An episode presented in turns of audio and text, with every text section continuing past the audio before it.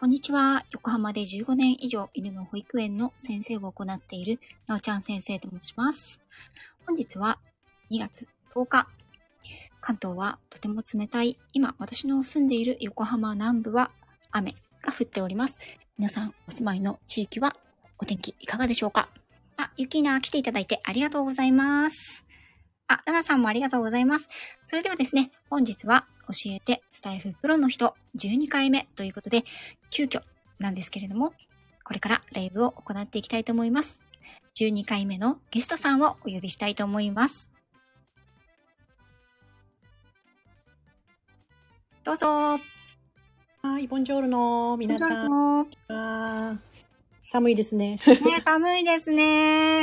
今日はありがとうございます。突然。いえいえ、こちらこそありがとうございます。ね、ちょうどというかね、あのタイミングがあってよかったです。そうですね。すいません、この私の方のなんか都合で何回転かしてしまって変更していただいたんですけれども。いえいえ、もうジョールのナナさん。ねご都合が優先ですから、あくまでもね、いえいえこれあの趣味の範疇なんで、仕事でも何でもないですから。あの、それでまあね、あはい本当に偶然今日になったんですけど、はい。本当に測ってないんですけど、今日誕生日なんですよ、私。おめでとうございます。ちょっと、え、前回のローガンさんに引き続き、あ、そうなんですかローガンさそうなんですよ。そう、お誕生日、あの、あらら。お誕生日に配信をさせていただいたんですけどね。運命じゃないですあそうなんですね。ゆきのおめでとうございます。お誕生日ということで、後ほどあの、お誕生日と冠にあの、題名につけたいと思います。ありがとうございます。いや、こんなね、寒い日にね、生まれたのでね、うん。今日も雪というわけですね。もしかしてだからゆきさんなんですか？そうなんですよ。私が生まれた年ね、東京が、あの大雪でして、そうだったんですね。はい祖母が山陰まで来るのに大雪の中かき分けてきたって言ってました、ねすごい、そういう意味だったんだ。なるほど。その、あの、美白のわけが今も分かったような気がします。ええねえはい。ということで、あの、皆さんね、続々と来ていただいてありがとうございます。ふみさん、ローガンさん、ナナさん、ありがとうございます。そっか。でね、あのーゆきさんの、はいあのーご紹介をね、まず自己紹介と、あとは番組紹介の方をしていただきたいと思うんですけれども、はい、よろしくお願いします。はい、えー、私は、えっと、フィレンツェ、イタリアのフィレンツェに住んでおりましてですね、はい。かなり長いんですけれども、うんうんうん。なんと92年からあのフィレンツェに住んでおりまして、なので30年、今年ね、あの夏で31年ということにうん。あります。はい。で、観光ガイドをしております。はいうん観光ガイドは94年、95年ぐらいからでしょうかね、本格的に始めたのは、という感じですね。はい。そうなんですね。はい。となるともう、あのー人生の多くの時間をそうそうですね。あの、もうイタリアの方が長くなっちゃいました、日本よりも。かっこいい日本語を忘れないんですか？うん、あでもね、仕事がやっぱりね、うんあの、日本の観光のお客様いてというのと、うんうんやっぱり今ね、ネットがあるので、ああ、そっか。でいくらでもね、日本の情報とかにもアクセスできますので、うん。そうですね。今のところは忘れてないです。はい。漢字とか危ういところはありますけど。それは私でも危ういです。そうなんですね。はい。あの、私が多分、ゆきさん、あの、私は親愛を込めてユッキーナと、ね、はい。ユッキーナ姉さんと呼ばせていただいているんですけれども、多分ユッキーナに出会ったのは、あのー同じイタリアに、イワボンさんとこね、イワボンさんのね、はい、うん。私のアイコンを書いてくれてくれてい。る、はいイワボンさんのところでお会いしたんだと思うんですけれども、はい。うんそうですね。ね、つながって。つながって本当1年おそらく以上、そうですね。ね、はい。関わらせていただいて、ありがとうございます。こちらこそありがとうございます。ね、でもこうやってお話しするのね、初めてですもんね。うんなんかあんまりだってほら、ユッキーナが、あのコラボで上がってるっていううんうん。感じがないです。確かにコラボあんまりしてないかもしれない。ライブとかやってるんですけど、コラボそんなにやってないですね。はい。といえば。はい。あんまりイメージがないなと思って、うん。今ちょっとお邪ら魔をして聞きに行って、なんか、あの、誰か上がってくださいっていうようなところだと上がったりすることもあるんですけどあ、、そっか。普段はだいたい聞いてる方が多いですかね。はい、うそん。な、はい ユッキーナのあの、魅力についてちょっと今日はね、あの、お仕事、ね、はい。プロのフィレンツェのガイドということでね、皆さん興味津々だと思いますので、いろいろと今日はね、お話伺いたいと思うんですけれども、まはい。ずこのスタンド FM ですね、はい。こちらを始められたきっかけというのと、はいあの、この音声配信を通してね、伝えたいことというのはありますか？そうですね。あの、スタッフを始めたきっかけなんですが、まあ、はいココロナになってですね。うんうん、そうですよね。ああの、観光業界が本当ね、もう全滅状態本当でで、すよね。えー特にあ外国旅行なんてね、もう行けない状態になってしまったので、うんうん。で、まあなんかちょっと新しいことをね、まあオンラインでできることをちょこちょこ始めようかなということで、うん。まああの YouTube やったりとか、いろんなね、インスタグラムもそれまでなんか本当に個人的な写真をちょこちょこ載せただけだったのをちょっとじゃあ本格的にやろうかとなりまして、まあで YouTube でいろいろね、あ教えてくれる人がいるじゃないですか、こう。ああ、なるほどね。YouTube の撮り方とか、で、そういうのを見ていた方が、なんかこれから音声配信が来るよ、みたいな話をされていて、うんで、そこでね、スタイフを進めてらっしゃったんですよ。あ、そうなんですね。で、それでじゃあやってみようかな、みたいな感じで、これ始めて2年ぐらい、最初は本当にね、あの、あちょこちょこしかやってなかったんですけど、まあええええ、始めて2年ぐらいという感じでしょうかね、スタイフも。はい。はい。そうですよね。はいあの、YouTube、私も登録をさせていただいてるんですけど、もありが、とうございます。すごくクオリティが高いというか、い えいえあの、本当にあの、なんていうんですか、私あの、海外の、うん。特にヨーロッパとかのね、はい。なんだっけ、街歩きみたいな番組ありますよね。うんありますね。うん。あれが大好きで、ええ。あの、ね、世界の車窓からとか、うんうんああいう街散歩みたいな、うんうん。シー散歩ヨーロッパ版みたいなのあるじゃないいですか。ですはそういうのが大好きなんですけど、い。本当。ね、あの、ユッキーナのあの YouTube は、本当にそういう感じ？はい。あありがとうございます。あの、コロナになった時のね、フィレンツェの街並み？た。はい。本当に誰も歩っていなくて、ロックダウンの時のね。あれはちょっとね、なかなかない機会だなと思って。本当映画でね、うんこう、ここを撮影するから、あの、うん人来ないでってやらない限り、あんな人いなくならないよねっていう。そうですね。ね不思議な世界でしたね、あれはね。あの、うんまだね、うん。ゆきさんの、あの、この YouTube ご覧になってない方は、ぜひ、あれれはそれで、私またこの概要欄にね、あの YouTube リンク先貼り付けておきますので、はい、ありがとうございます。アーカイブなどでね、うん聞いてくださる方にはぜひ YouTube の方もご覧いただきたいんですけれども、はいあれはご自身で制作されてるんですか？あそうですね。全部ね、この、今使ってるのが iPhone の、あの、12のミニなんですけど、はい。これで全部撮ってこれで編集しているという感じですね。はい。パソコンでもなくて、そう、あの、パソコンにも編集のあれがあるんですけど、はい。なんかね、あの、スマホの中の編集アプリがあって、で、それで編集しているという感じです。ええそうなんですね。はいすごい、スマホってそんな、あんな、そうなんですよ。アプリなんか全部ね、そう、フリー音楽とかも全部入ってて、うん。編集もそこでできるようになっていて、あの、本当に簡単です。ええだってなんか文字入れたり、なんかこう、文字もそうですね、その場で。うん、いろんなロゴとか入れられるし、うん。そう。アニメーションみたいなのも入れられるし、みたいな感じです。すごい。知らなかった。私これあの、外注されてるのかなとか思ってて。ね、お金があれば外注。いや、でも、やっぱりね、自分で作る喜びもありますしね。うん、面白い素。晴らしいですね。まあ、もちろんね、フィレンツェっていう素材が素晴らしいっていうのも、うんそれはあると思います。あのうん空気とか空の色とかがね、うん何もしなくても、フィルターかけなくても絵になるから。どこ切り取っても絵になるとはあのことですよね。ね、本当きなりさんもゆ、きさんクオリティ高いっておっしゃってますけど。そうだと思います。まあ、そうなんですね。やっぱりコロナがきっかけで。ね。そうですね。だからまあ YouTube でもそのなんか街の空気感とかがね、伝えられるといいと思うんですが、まあ音声配信の方ではそれプラスなんか、まあ、まあ海外生活の今日はこんなことありましたよとか、歩いてたらこういうことに出会いましたよとか、うん。まあそういうね、また、あの、かえー絵とは違った、えー画面とは違ったね、なんか声で伝えられることが、空気感があればなと思ってお話ししてるっていう感じですかね。いや、はい。本当に、あの、ガイドブックのように詳しい、いえいえいえ。生き生きるフィレンツェのガイドブックみたいなもんですもんね。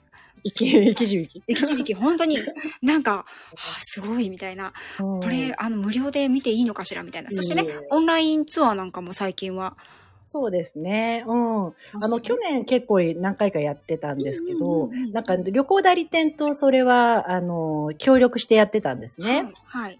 ただ旅行代理店の方が、ちょっともうね、リアルツアーがちょっと戻ってきてるので。うん。あの、オンラインの方は、まだやってる会社もあるんですけれども、はいやっぱり宣伝用なんですよね。儲かる。ですよ利ね。益上げる用よりも宣伝用なので、いリアルが戻ってきたらあんまりそっちはいいかな、みたいな感じになってきてねですね。はい。そっか、そっか。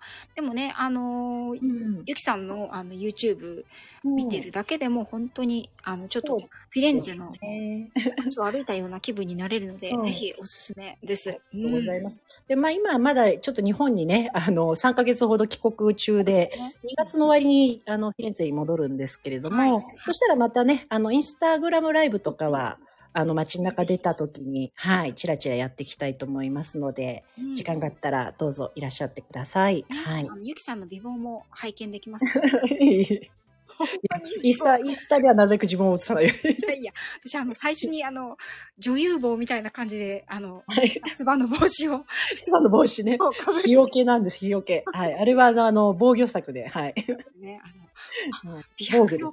なんかガイドさんだと思いながら、本当にこのアイコン、サムネのアイコンの雰囲気そっくりと思って、ありがとうございます。ぜひその点もあの、うんご期待して 皆さん、は YouTube いチャンネルぜひ登録してくださいね。うん。で、えっ、と、音声配信を通して伝えたいことっていうのはやっぱりフィレンツェのこととか、イタリアのこと。そうですね。うん。なんか、まあ、歴史とかね、美術とかもちらちらとお話ししてるんですけど、あとやっぱり生活感みたいなのが、結構ね、お客様に聞かれるんですよね。あの、ごりあの、ご案内してても、うん。あの、イタリア人ってどんな生活してるんですかとか、子供たちは、例えば小学校何年までなんですかとか、結構生活のことを聞かれるので、結構のそういうなんか海外生活、イタリア人のこう生の様子とかを知りたい方が多いんじゃないかなと思って、まあそういうところをね、話せればいいかなと思ってますかね。うん。面白いですよね。うんでなんかこうフィレンツェっていうと、やっぱ、うん。なんていうの、こと？うん。街ごと全部、うあの、世界遺産みたいなうん。そうですね。街自体が世界遺産になってますね。うん。世界遺産なので、なんかそこにす住むって、私とかにやっぱり想像がつかないんですよね。うん、そうですね。まあ、大変なところもね、ありますけどね。やっぱりあの街の景観を守らないといけないので、あの個人の所有の家であっても勝手にあの壁に穴1個開ける開けるのだけでも市の許可が必要とか、なるほど。うん、友達の家もなんか中庭に糸杉っていう高い縦長の木があるんですけど、それがちょっとね、あの、枯れかけてるわけじゃない。ちょっと倒れかかってきてて危険だからということで、あの、切り倒そうとしたら、あの、フィレンツェ市の方から、いや、それは景観の一部なので、あの、ダメですって言われてですね、結局、あの、し木の、あの、植物のお医者さんを呼んで、クレーンを持ってきて、木の様子を見てもらって、で それで直してもらうっていうね、ちょっとたかなりお金かかったみたいなんですけど、そういう大変なこともあったりするの費で。用はその住民の方が払うんですそうですね、はい。えーそんな、一回見てもらうだけで10万円かかったよって言ってました。日本にもね、樹木医さんってうん。いらっしゃるけど。いますよね。本当そんな感じだと思います。えーそう、なんか、お話伺ってても、こはい。う時々やっぱりこう、ライブをしてくださったりとか、ええあるじゃないですか。はい。そういうのを聞いていても、やっぱり大変だ、大変そうだなって思う。そうですね。古いものを守るのってやっぱりみんなが協力しないとダメなんだろうなって。うんね、その中に暮らしてるんですもんね。だってねね。世界遺産の中に。ね中に暮らしてるからね。うん。なんか、あれですか？今ほら、ヨーロッパははい。ガス代とか電気代がすごい高いってお話、そうですね。はい。イタリア勢の方はみんなヒーコラ、ヒーコラおっしゃってますけど、うん。あの、エアコンとかも、うん。結局ほら、エアコンってつけると室外機つけてなんだりかんだりってあるけど、うん。日本で一般的に見るようなエアコうんンなんですか、やっぱり。そうですね。エアコンはね、同じ。あと、まあもう、ペンギンタイプって言って、なんか、あの、部屋の中を移動できる、あパイプが通ってて、パイプは窓のね、窓を軽く開けて、その間から外に出して、みたいなのがあるんですよ。あ、うんあるいは窓に穴を開けてしまうか。窓に丸く穴を開けてそこにパイプを通してみたいなのあります。うん。それだと、ちょっとね、威力は少ないんですけど、部屋から部屋に移動できるのでっていうのがありますかね。じゃなければもうダイキンさんもいますので、ダイキンありますので、はいで。すね。ダイキンだともう日本と同じですね。うん。ただ前に、やはり私が住んでるところって旧市街からちょっとだけ外側なんですよ。はいそれほど厳しくないんですけど、旧市街の中に住んでらっしゃった、あの、小説家の塩野七海さんっていう方が、ううん、あの方が一時期フィレンツェに住んでらっしゃってそう、なんですね。で、中心街にお家持ってたみたいなんですが、やっぱりなんかね、工事するのに、なんか許可が起き、下りなくてって言ってらっしゃいましたね。はい。いうん塩野な、あの塩野さんもうん。戸上げるほどの、ね、ローマ人の物語。とねそうですね。ね、もう永遠のベストセラーですけれども。はい。そうなんですね。まあ、それでもね、楽しいことうん。あると思いますし、そうですね。毎日のうん発見も、うん。やっぱり。そうそう。気候もいいし、まあ、食べ物も美味しいし、まあね、フィレンツェ人なんかどちらかイタリア人の中ではちょっと内向きな性格って言われますけど、それでもやっぱりね、みんな明るいし、まあ楽しいですよね、やっぱりね。うん。気候は暮らしがねどうで。すか、やっぱり。あの、こう、そうですね。あの、あの、まあ、大体フィレンツェって日本で言うと、北海道の旭川のあたりなんですよ。だから結構北の方にあって、冬は暑く、ああとね、盆地なのね、地形が。あそうなんですね冬は寒く、夏は暑いみたいな感じなんですけど、ただね、湿度が、夏はね、カラッとしてるんですよね。反対に冬の方が湿度が高いみたいな感じになってます。はいヨー。ロッパってそんな周回性気候でね。ありますよね。うんだから空があんなに青いのかな、みたいな感じですかね。ね、夏、なんかうん暑い暑いっておっしゃってますもんね。うん。あなんかね、太陽の光がね、もう直接肌に届いてる、突き刺さる感じですね。痛いって感じ。日本だとほら、湿度があるからね、ちょっとこう、やんわりとじわじわって暑さだと思うんですけど、イタリアンナスはもうね、太陽の光が直接、あの、肌の上にピシピシ突き刺さってる感じですね。はい。あの、よ女優棒が必要なわけですね。はい、もう完全防備でいかないと大変です。はい。ね、物価とかはどうですか？物価はね、やっぱり高くなりましたね、昔に比べると。うん。だってね、美術館の値段がうん何倍とかっておっしゃってましたよね。なんですうん。筆致美術館がね、すごい上がってしまって。うんまあ、あの、ぐっと上がったのはやっぱり、あの、ユーロになった時ですかねリラからユーロになったのがうんうん2000年なんですけど、2000で、年最初はリラとユーロと両方の値段をね、並行して、うん。こう、表示してたんですけど、だんだんそのリラがなくなってからどんどん高くなってきてみたいな感じです。確かに、私も一番最初にイタリア行った時、まだリラでしたね。うん。ね、そう、リラの時は、なんかすごい安くて、うん。ゼロがいっぱいついてるお札だったんですけど、でも安安いねっていう感じで、なんか日本の方とかも、ああ、なんか、あの、日本で退職、年金生活入ったらイタリア住もうかなってね、おっしゃられてる方もうんいるぐらいの感じだったのが、うんまあ、ぐんぐん上がってしまいましてね。今ほんと高いですね。ねえ特にフィレンツェなんでね、うん観光地なので、うん。なんか物価は高そうな。そうですね。なんかねええー、みたいな。なんかパニーノ1個買っても5ユーロ700円とかすると、うーんって考えちゃいますね。パニーノ1個で700円か。日日本のね、サブウェイだったら、あの、ミラ、ミラノサンド、セ C セット。ね、日本はほら、ピンキリでいいろいろ選択肢あるじゃないですか、あるある。うん。ねイタリア本当にパニーノでこんな値段するのみきっとね、田舎に行けばもっと安いんだと思うんですけど。確かに。ね。そう。まあ、しょうがないですよね。うん。皆さん、あの、来ていただいてありがとうございます。今ね、ラベさんに、ミキさんに、子育てパパさん、そして入江さんもね、来ていただきました。ありがとうございます。ね、私もあの、イタリアは何度か訪れたことあるんですけど、フィレンツェはね、実は行ったことがまだなくそうてな、んですね。うん北は、あのーベネツィア止まりですね。うん。んなるほど。うん。それかもうローマから南ですね。うんなるほど。じゃあ、シチリア島とかも行かれてる？シチリアは行ってないです。なぜか。ね行きたかったんだけど、うん。うん。あの、海を渡ってしまいましたね。クロアチアの方に行っちゃいましたね。クロアチア。クロアチアもいいですよね。人気あります。いいですよ。ね。本当に。はい。で、えっ、と、フィレンツェのガイドということなんですけれども、はい。このご自身のそのプロフェッショナルの分野でちょっとお話をお伺いしたいんですが、そもそもゆきさんが、ちょっとこれ、あの、事前にね、あの、送らせていただいているご質問とちょっと違うんですが、うんそもそも、ゆきさんがフィレンツェのガイドになろうと思ったきっかけっていうのは？きっかけはね、まあ、たまたまですかね。あの、向こうにイタリアに行った時に、まあ、イタリア語の学校に通ってたんですね、語学学校に。で、その片手間で、え片手間っていうとおかしいんですが、土日だけ、あの、免税店でバイトをしてたんですよ。はい。店員として。はい。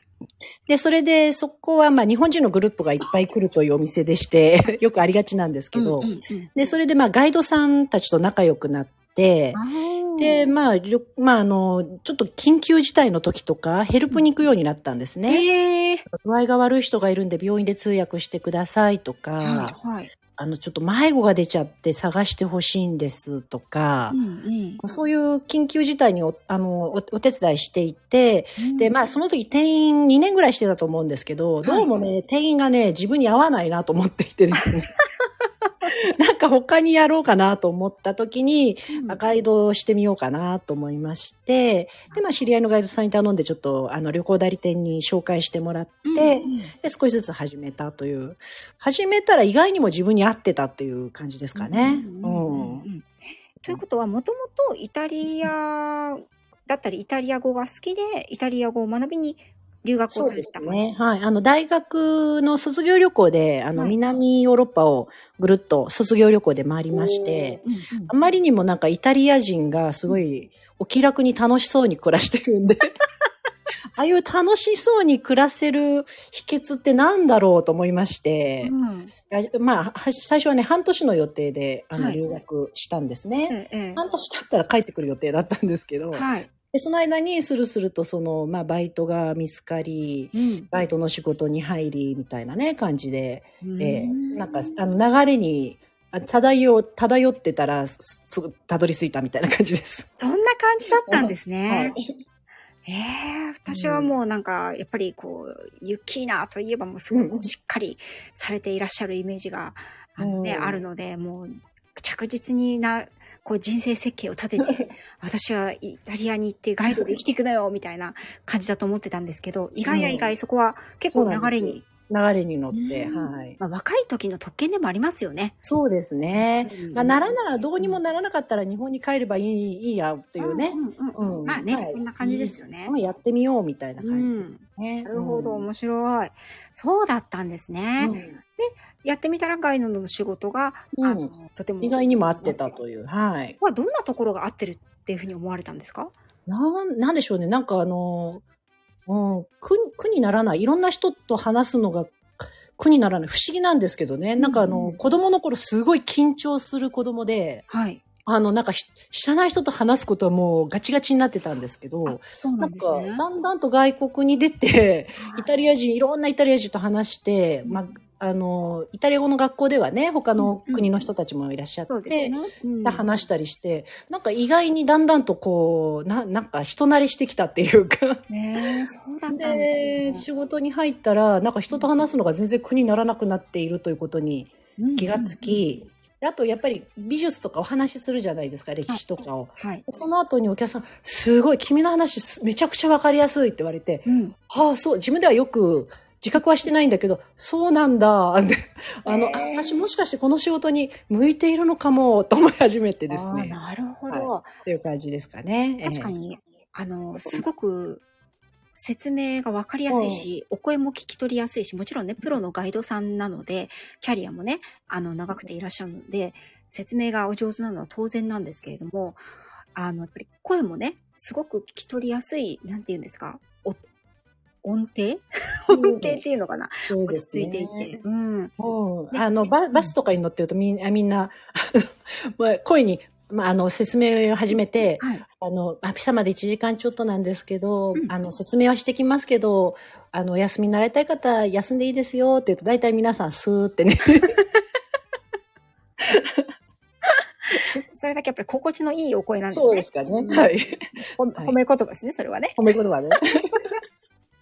そう、ミキさんもね、ちょっと前うん。のコメントでおっしゃってるんですけれども、まあ、ヨーロッパはね、歴史が長いから、うん。覚えることがたくさんすぎて大変ですよねっておっしゃってたんですけど、うん。その、なんか歴史とかそういったものを、こう、うん。覚えるのは大変じゃなかったですか？そうですね。けあの、最初ガイドになった頃は、はい。あの、まあ、法律でね、まだ日本人がガイドのライセンスを持てない、はい。はい。だったんですよね。うんイタリア説明するためにその国家試験というのがありまして、はいそれを受けなければいけないんですね。うんうんで、それでまあ勉強して、まあ試験受かって、はいライセンスをもらったんですけれども、はい。あの、すごくね、分かれてるんですね。私が担当するところは、最初受けた試験はフィレンツェ県なんですよ。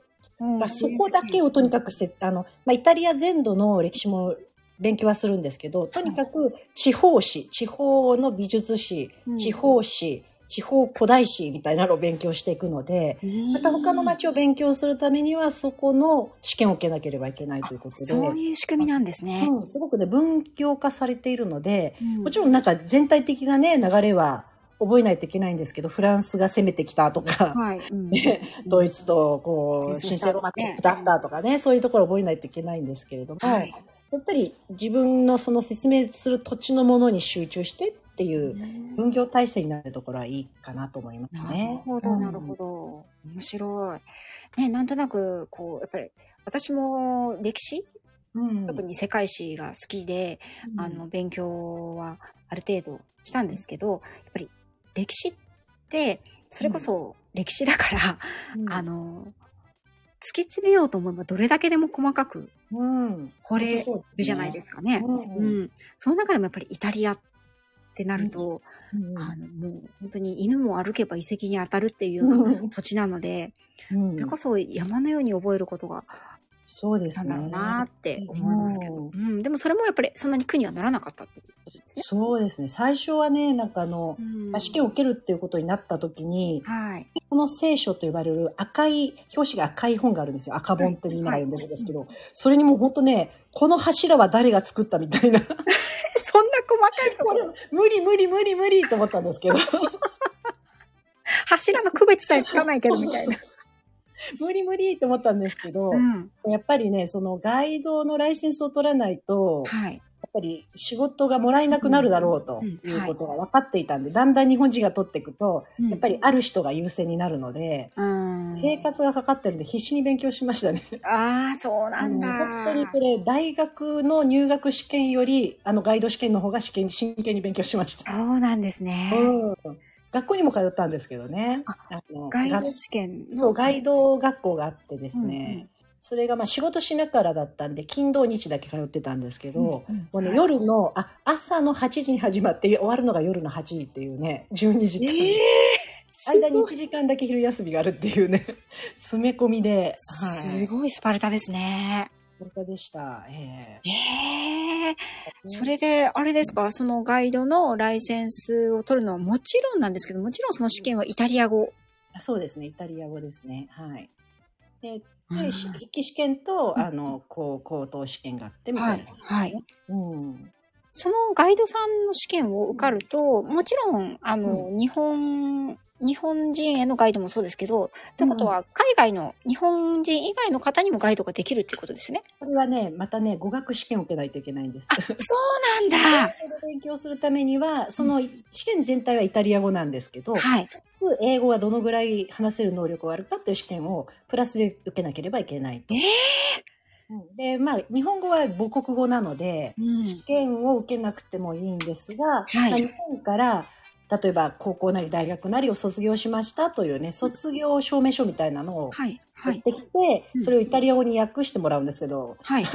ちゃんとした通訳士の下にはいはいはいそれを提出すれば、あの、日本語の試験は受けなくていいよということになってますね。ええちなみに、あの、ゆっきーな姉さんは、うんその外国語の試験受けてないので。あそちらは受けてない。うんということは、日本の方、そうですね。のあとはイタリア人にできるということでうん、なるほど。基本的にイタリア語プラス外国語一つになってるので、はい。私の場合はイタリア語プラス日本語語という形になってうる。んうんまあ、それだって大変な騒ぎですよね。もう、だって、うんそんな。そうでイタリア語がね。い いや、もう、だってイタリア語って言ったらもう、ゆきさんって感じですもんね。ううんん。ありがとうございます。その、あの、ガイドさんのうんお仕事はうんフリーランス、あそうなんです。フリーランスなんです。はいうん。そういう場合は、こう、直接お客様が申し込まれるっていう場合がの方が多いんですか？それともなんかガイド協会に属するみたいな？えっとね、一応旅行代理店からもらうのが一番多いですね。旅行代理店が、まあ大体、あの、フリーランスなんですけれども、はい大体どこの旅行代理店の仕事を受けるっていうのがメインで決まってまして、はい。はい。こちらから、まあ、いただいて、空いてるところは他の代理店から、リクエストが来たら、あそこ空いてますよ、ということでお仕事したり、みたいな感じです。あるいは、まあ、直接、その、ね、サイトを自分たちで作って、うんそちらから受けたりということもあるし、みたいな感じですね。うん、あ、そうなんですよ。じゃあ、あれですね、もうリピーターのお客様とは、うん。あ、そうですね。リピーターのお客様だと、前に来た、あの、ペドさんお願いします、みたいな感じです。ね、ゆりえさんも書いてらっしゃいますけど。ああ、そうなんですね。ね、指名だ旅行代理店をね、通して指名、ガイドの指名をすると、はい指名料とかちょっと高めになっちゃうかもしれないですね。ああ、じゃあもう直接、あの、あの、うんスタエフのレターとか、インスタの DM とかで。やり取りしたら OK って感じですかね。そうですね。はい。まあ、旅行代理店通したものも、あの、例えば、あの、高校のね、あうの、ん留えーあの、修学旅行生がいるんですよ。毎年この学校来ますみたいなのが。えー、すごいリッチ。修学旅行ででフィレンツェ。いいな。でそういう学校だと毎年同じガイドを大体頼むんですね。あの、大体内容が分かってるというのと、はい。校風も分かってるとか、まあ、手順が分かってるとか全部あるので、はい。で、前と同じガイドさんをお願いしますっていうことになるので、うんうんまあ、今ちょっとコロナで途切れてしまってるんですけれども、まあ、あの学校10年ぐらいやってるとか、うん。に20年までいかない15、6年やってるなっていう高校もありますね。はい。うーん、すごいですね。でもそれは変な話、乗客ですよね。そうです。乗客ですね。はい。うん学校がね、潰れない限りは永遠に来てくれたらありがたいですもんね。はいうんうん。えっと、ミキさんが、オーストラリアなんて歴史が短いから、先週来たワーホリのお姉ちゃんがガイドやってたりします。なるほど、確かにね。でもなんかほら、オーストラリアはこう、いろいろ自然がすごいから、なんか動植物のこととか覚えたりししなきゃいけなそうだなって。ううん。またそれはそれで大変じゃないですか。ね大変ですよね。はい。はい、ありがとうございます。で、そのガイドさんとして、ご自身のお仕事で、うんこれをこだわってますっていうことは何かありますか？そうですね。やっぱりお客様の、うんなんか、こう、状況を見るっていうことが一番重。要かなと思うんですよね。うんなんか、興味があるベクトルとかうん違うじゃないですか。こちらの方角に興味がありますとか、うん。ね、まあ、食べるもの、ショッピング、美術、いろいろあると思うんですけど、そのちょっと様子を見てると大体、あ、この人はこれにはあまりか、あの、興味ないんだなとか、あと、同じく美術館に入っても、あ、今日はなんか皆さん使ってていらっしゃるかなとか、ああ、なるほど、ね。その様子を見て、それによって、例えばなんか疲れてる人に、はいあんまりね、難しい言葉で説明しても頭に入らないし、そうですね。あの、一つの絵を長く説明するのって、うんお客さんにとってはすごい疲れることなんですよ、結構。うんうん、うん。宇宙力が必要だから。うん、そうですよね。短い説明で作品を多めにちゃんちゃんちゃんちゃんってこう説明していった方が、リズム感ができて眠くならないんですよね。秋にああ、確かにね、あのーなんだろう。うん。フィレンツェをね、訪れる方すべてが、その、芸術作品に興味があるっていうわけでもないですもんね。そうですね。うん。あとね、やっぱり時間帯とかにもよって、朝早いとか、うんうん。昼ご飯の後とかでも、お昼ご飯の後と皆さん大体眠くなってらっしゃるんですよ。そうですよね。うん。だってほら、ついてすぐだと、ヨーロッパ時差があるから、うん。あとね、季節によってもすごい暑いとか、うん。朝はね、まだ早くて、みんな頭がね、あの、うん起きてるとか、そういう時はちょっと難しめの説明しても大丈夫だし、みたいな感じああ、なるほど。その辺のさじ加減。さじ加減ですね、そうですね。そこら辺お客様の様子を見てうん。っていう感じでしょうかね。素晴らしいですね。さすが、プロフェッショナルですね。ありがとうございます。その、もうキャリアとしてね、30年近く、うんじゃあ、ガイドさんはされているということですよね。うんそうですね。その中で、どんなことで一番こう、苦労されることが多いですか、苦労ですね、そうか。苦労ね。あんまりね、く苦労って思うことがなくって、素晴らしい。なんか大変な仕事が来るとうん、よし、やったる、やったるわ、みたいな感じ。すごい。うんでもやっぱり知らない場所に行くとかがストレスになりますかね。うん、ここはあんまり知らないわ。あフィレンツェとかならいいんですよ。で、うん私担当がフィレンツェだからいいんですけど、はい。あの、他の町に行くこともあるんですね。個人のお客様とかでイタリア全部を一緒に回ってくださいとあか。、そういうのも OK なんですね。うんでそうすると、まあ、一応ね、行く先々で、うん現地のガイドさんをつけてもらうんです。イタリア人のガイドはい。イタリア人のね。うん日本人のガイドがつく場合は心配なくその人にも任せちゃって、はいこういうふうにしてくださいっていう、あの、流れだけ伝えてなんですけど、うんイタリア人のガイドがつく場合は、イタリア人に説明してもらう、一応説明してもらって、それを私が通訳するという形なので、なるほど。やっぱりあ通訳もね。うん、地理感覚とか、あと、前もっての知識とかを頭の中にある程度入れとかないと、通訳がうまくいかないっていうこともあるので、あーじゃあ、時に、まあ、フィレンツェガイドがメインだけど、うん時にツアコンもやるし、ういうことです通訳もやるっていうことですね。そういうことですね。すごい万能。うん、通訳だと、ある程度、なんか、し、あまりね、馴染みのない、うん あの、分野だと、ある程度やっぱり勉強していかないと、単語がわからないとかね、ありますのでね。そうですよね、うん日常的に使ううん単語じゃないものが、おそらく、そう。歴史の説明とかね、芸術とか、なんか、なんかの専門用語が出てきた時で。すね。さすがにだいぶね、あの、ワイナリーのその、ブドウの発酵そっかそういうのは、さすがにわかるようになりました、イタリア語確かにイタリアといえばはいワインとかグルメとかもそうですもんね。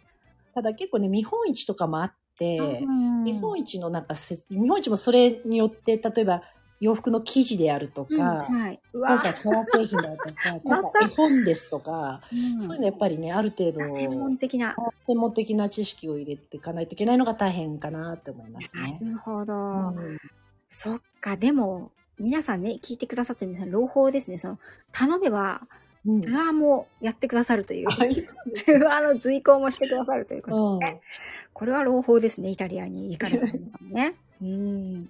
そうですか。それはでも、確かに、勉強が終わらないですね。そうなんですよ。終わらないんですよ、これが。永遠に。まあでもそれが面白いっていうのもあるかもしれないですかね。確かに免税店でうんなんか売ってるよりは、うんうんうん。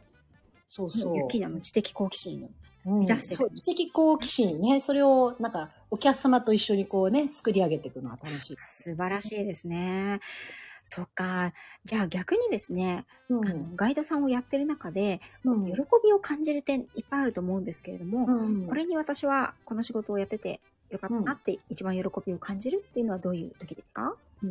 まあ、全部つながってるとは思うんですけど、やっぱりあの仕事が終わった後に、ん。あのお客様に、あすごい面白かったです。うん。今まで全然知らなかった絵とか芸術か全然あの興味なかったんですけど、はい。はい。絵ってこんなに面白いものなんですねって言ってもらえたりとかう、んそういうのが楽しいですね。嬉しいですね。とってもね。うやっぱり一番やりがいをやってよかったって思う瞬間ですよね。あとなんかガイドの利権みたいな感じなんですけど、はい。そのガイドのライセンスをもらったことにより、ライセンス証があるんですけどね。はい。はい。それを見せると、あの、イタリア中の国立美術館無料で入れるんですよ。そうなんですね。これはね、本当に嬉しい、あの、いいですね。旅行しても、あの、本当に美術館に入る値段全部タダなんですよ、ね。うわ、すごい。うん。で、そなんか、一回ドイツのミュンヘンに行った時に、はい友達のガイドと一緒に行った時に、はいちょっとここでも試してみようよとか言って、うんうんうんフィレンツェのガイド書を見せたら、うんなんかミュンヘンの美術館もタダで入れたんで、これもしかしてヨーロッパ連合？EU で行けちゃうの？みたいな？行けちゃうの？みたいな感じになってね。そうなんですね。じゃあ、あの、うんあれですね。次、どっか行かれるとき、ぜひ持って行って。そうなんですよ。もうず絶対持ち歩くようにしてます。ええ面白い。うんそうなんだ。それはラッキーですラねッ。キーですね。うん。ではい。に、この、先ほどの、さっきのね、冒頭の方の写真、ちょっと、あの、お話に戻るんですけれど、はいフィレンツェにもずっと住まれてるっていうことですよね？そうですね。最初にその、日本でイタリア語を勉強してまして、はい。あの渋谷に日医学院とイタリア語の専門、うんうん語学専門学校があって、そこに通ってたんですね。はい。そこで、あの、イタリアの方に半年ほど留学したいので、ということで、あの、いろいろ手続きを、ホームステイ先とか探してもらったりしたんです。はい。はい。時に私、ローマが好きだったんで、ローマに行きたいんですがって話したところ、うんその、りょえーその学校の方で、はいあの、イタリア語のね、標準語ってフィレンツェなんですよ。あ、そうなんですね。で、フィレンツェに語学学校がいっぱいあるんで、うんフィレンツェの学校をご紹介しますよって言われたんですね。ああ、そうなんだ。で、まあ、行った感じですかね。あ、ももちんが来た。あー、サオリン、ありがとうございます。そうなんですね。それは私今初耳でした。なんとなくローマが標準語なんだと思ってましたけど。なんかね感覚的にはローマはね、なんか、江戸っ子っていうか、なんかベラン名帳みたいな感じ。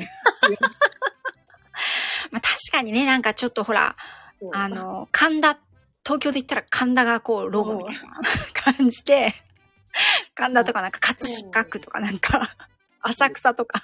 うん、そうそう、そんな感じ、ちょっと下町っぽい感じなるほど。フィレンツェといってのなんかちょっとこう、もうちょっと高級な感じの。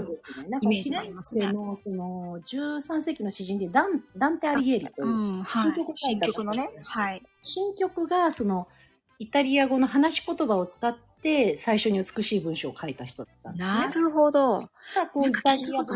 母みたいな、父みたいな感じで。はい。で、で、まあ、イタリアが、それもあの、バラバラの国であったのが、19世紀、あの、統一されてイタリアという国ができたんです。そうですね。だいぶ19世紀ですもんね、イタリアが統一されたのがね。明治維新のあたりなんですね。はい。でその時に、じゃあ言葉も統一しようじゃないかって言った時に、はい。規範として一つ取ろうとしたのが、そのダンテの使っていた、うんまあ、トスカーナ方言であったということで、そこから、あの、フィレンツェの言葉がイタリア語の標準語みたいな感じ。そうなんですか。それは、それは知らなかったですよ。ありがとうございます。教えていただいて。ね。フィレンツェと言ったらフィレンツェ広告ですかね。うん。そうですね。フィレンツェ広告はねうん、ちらっとだったんですよ。あの、うんうんうん大体その前がフィレンツェ共和国。共和国か。でうんうん共和国時代にすごくフィレンツェ人は誇りを共和制だったローマみたいな共和制うんうんうんうんうん。だったその後メディシ家にあのね急になってしまったんで、はいあのトスカーナ大公国という国だったんですね。ね、はいそういったその広告がやっぱり、あのー広告だったり、まあ、共和国がやっぱりイタリアはそうですね。長かったですもんね。長かったですからね。地方色がすごくはい特色があるし、地方ごとのやっぱり歴史、文うん化、あの食べ物しかりね。はいまあ、今でも仲間、仲悪いですからね。あ、そうなんですね。チェノバ人はとかね、ベネツィア人はみたいな感じ。そうなんだ。まあね、あの、中世の時代はね、もう、ジェノバ、うんフィレンツェ、ケチくさいジェノバ人は。ベネツィアといってもバチバチの関係でしたもんね。あそこはあの人、お父さんお母さんジェノバの人だからみたいな。ジェノバ人とは付き合っちゃいけないとかそういう感じですかね。面白いですね。そういうのもやっぱりフィレンツェにずっと住んでいらっしゃるからこそ感じる肌感覚だと思うんですけれども。あ、確かにね、サオリン、あの、英語ではフローレンスですよね。そううん。フローレンス・ナイチンゲールのね、フローレンス。そうですね。で、うんそろそろ最後の方にあの行きたいと思うんですけれども、フィレンツェに暮らしていて、うんあの、苦労されることっていうのは一番何がありますか、そうですね。苦労することね。なんでしょうね。やっうん、いや、でもそんなにないかな。他のね、うんローマとかミラノってすごい大都市なんですよ。はい。それに比べるとフィレンツェって中規模の都市で、はい。あのぐらいのこう規模がうん一番住みやすいっていうんですかね。なるほど。街の中行っても知り合いばっかりなんですよ。歩いてると悪いことできない。そうな。すごい小さいわけじゃないんですけど、うん歩いてると必ず知り合いに会うぐらいの街の大きさ。うんただ、友人に言わせると、やっぱりローマとかミラノに比べるとフィレンツェ田舎っぽいっていうか。ああ。じゃあ、やっぱりフィレンツェと、あ、ローマとかミラノとかが、やっぱりこ大都市ですね。便利。う、うん、新宿とか、うんあ、の、渋谷とか、うんそんな、まあ大阪とかそんな感じだったら、フィレンツェ横浜ぐらいの感じですかね。そうですね。もううんそう、そんな感じ。もう、もうちょっと寂れてるかも。そんなことないですよ。週末しかないですから、ここ。そんな。なるほど私、あの、ユッキーナのお話で、今でも覚えてるんですけど、フィレンツェには意外とたくさんサソリがいるって。ああ、そう、地下室に出るんです そう、びっくり。あれびっくりしました。ると、2年に1回ぐらい発見するんですけど。あれはびっくりしましたね。なんだっけ、なんか、なん、なんとかはいないけど、さ、サソリはいるのよねってさらっとおっしゃってて。いないからね。ゴキブリがいないんですよ。あ、そう、ゴキブリはいないけど、サソリはいるって言ってて。えへへ 実害あるのはどっちだみたいな。あの、私、語気があまりにもちょっと苦手なんで、はい G が。はい。もう先の方がいいですね。いサソリの方がいいんだ。や、それもすごい大きいんじゃなくて、ちっちゃいのが、なんか干からびたようなのが見つかるんですよ、時々。あ、サソリが、みたいな。干からびたような。怖いですよね。ね、ね、ももさん覚えてます？あの時みんなびっくりしましたよね。あ、サオリンさんは一度行きましたが素晴らしかった。なん、なぜかマラソン大会してました。あ、そうなんですね。大会に1年に何回かあるんです。あそうなんですね。なんか、でも、下がほら全部石畳だから、結構大変だと思うんですけど、ね、足に負担かかりそうですけどね。膝に来そう、膝に。下に来そうですよね、ほんと。じゃあ、あの、逆にですね、なんか、うんこういうことで、私はフィレンツェにやっぱり住んでてよかったとか、やっぱりこの街が好きだわって思う時ってどんなことでがありますか、うん、やっぱりなんか、ち、小さいくせに美術品がいっぱいあって、あでまあ、あ遺跡はね、あんまりないんですけど、うんうんうん。歩けば美術品に当たるとか、はい。みんなやっぱり穏やかですよね。なんかあんまり騒がしくない、穏やかに暮らしてる感じ。イタリア人の中では穏やかな方だと思います。そうなんですね。なるほど、なるほど。うん住みやすいっていう感じですかね、じゃあね。なんか理知的な人、なんかこう学者派だっていうか、はい。ボローニャとかもそうだと思うんですけど、うんうんうんなんかインテリな人が多い感じですよね。うんで、ほら、ね、岩坊さんが、こうんの前、ライブで、うんあの、治安、お行儀のいい州とお行儀の良くない州っていうのを 発表してましたけど。そうですね。なんかね、南とかね、うん私も南行くとき結構コワゴワでした。あ、そうなんですね。うんローマももうちょっと怖い感じ。うん ローマ行ったらもうなんか泥棒だらけよ、みたいなあ、感じすりだらけよ、みたいなね。うんあの、ナポリに買いだけ行ったんですけど、友達と。うんあの、友達4人ぐらいで行ったんですけど、はいもう一人誘った人はね、来ませんでした。あ、そナポリに行ったら死ぬかもしれないって言って。そんな大げさなと思ったんですけど。まあ、ナポリを見て死ねとは言いますけどね。その人はナポリ見たら死ぬって言ってました。ああ、ナポリはね、私もあの、ナポリピッツァが食べたくて、うん母と行きましたけどね。うんあ気をつけてればね、そんな危険じゃないとそう思うんですけど、ですよね。う。ん。確かになんかヨーロッパというよりは上海とかの裏、裏、うん。路地とかそういう感じでしたけど、うんれはあれでね、まあスリリングで面白いっちゃ面白いですけど、やっぱりあの、フィレンツェの人はナポリに行くときは緊張するっていう感じなんですね。そういうことですね。はい。面白い。はい。ということで、あっという間にね、あの、46分になりますけれども、うんあ、ふみさん、長野県も G 見ないですね。イタリアそうのなんだですね。雪かき、あ、そうね、ふみさんとこね、今雪がすごいっておっしゃってたんで、ね、うん雪かきしながらありがとうございます。そしてですね、えっと、最後になりますけれども、えっと、今後の展望や何か告知などはございますか？特にね、ま あ告知ないんですけど、しない。うん。あの、はい。今ちょっ日本に帰ってきているですね。ので、うん。えー2月の27日に帰りますので、はい。まあ帰ったらね、また前のように、はい。定期的に夜の8時半からかな、うん。日本時間の夜の8時半からですね、はい。あのライブをしたいと思いますので、ははいい。よろしければいらっしゃってください。はい、ありがとうございます。はいまたね、うんあの、ゆきさんの、ゆきなの、あの、インスタグラム、そしてね、はいあの、まさかの iPhone12 で全部作られているという 超優秀なそうね YouTube。まあ、2, 2年おきに買い替えてるんですけど、さすがにコロナで、ああ、そっか。もう、あ収入が途絶えていましたので、国からの援助金しかもらってなかったんで、そっか。今、iPhone14 高いですしね。もうちょっと長生きしてもらおうかなと思ってます。はい。いや、もう本当今日一番のびっくりした、あれは。はい。本当にあの、今日はね、ゲストに、急でしたけど、来ていただいて、本当にありがとうございました。本当にね、あの、何回か、うんあの、予定を覆してしまいまして。あ、いえいえ、全然、ね、あの、ご家族とのね、日本での滞在も残りわずかというふうになっはいていらっしゃると思うんですけれどもね、まだまだ寒い日が続きますので、ね、お体、ご家族の皆様ともとも、あの、お気をつけてお過ごしください。この、この、雪は私のせいじゃないです。私が日本にいるからじゃないです。いやー、わかんないよ。ね、そう、あの、前半部分でね、あの、いらっしゃってなかった皆様にお伝えするんですけれども、なんと今日はですね、ゆきさんのお誕生日ということで、はい。ねお改めまして生、まれた日も大雪だったそうです。大雪のゆきさん。はい。本当にお誕生日おめでとうございます。そしてね、お誕生日にもかかわらず、あの、ゲストに来ていただいて、どうもありがとうございました。ありがとうございます、皆さん。ははい。それではですね、こちらで教えてスタイフプロの人12回目のライブを終わりにさせていただきたいと思います。はいありがとう。ありがとうございます。たくさん、なっちゃんさん。ありがとうございます。はい。それでは、えっ、と、こちらのね、概要欄は、に、えっ、と、ゆきさんのインスタグラム、そして YouTube の方のリンク先も貼り付けて、後ほどアップしたいと思います。本日は、えっとゆきな来ていただいてありがとうございました。ありがとうございました。はい。あ、皆さんありがとうございます。それではこちらでライブの方を閉じさせていただきます。ありがとうございました。ね失礼いたします。チャオチャオ。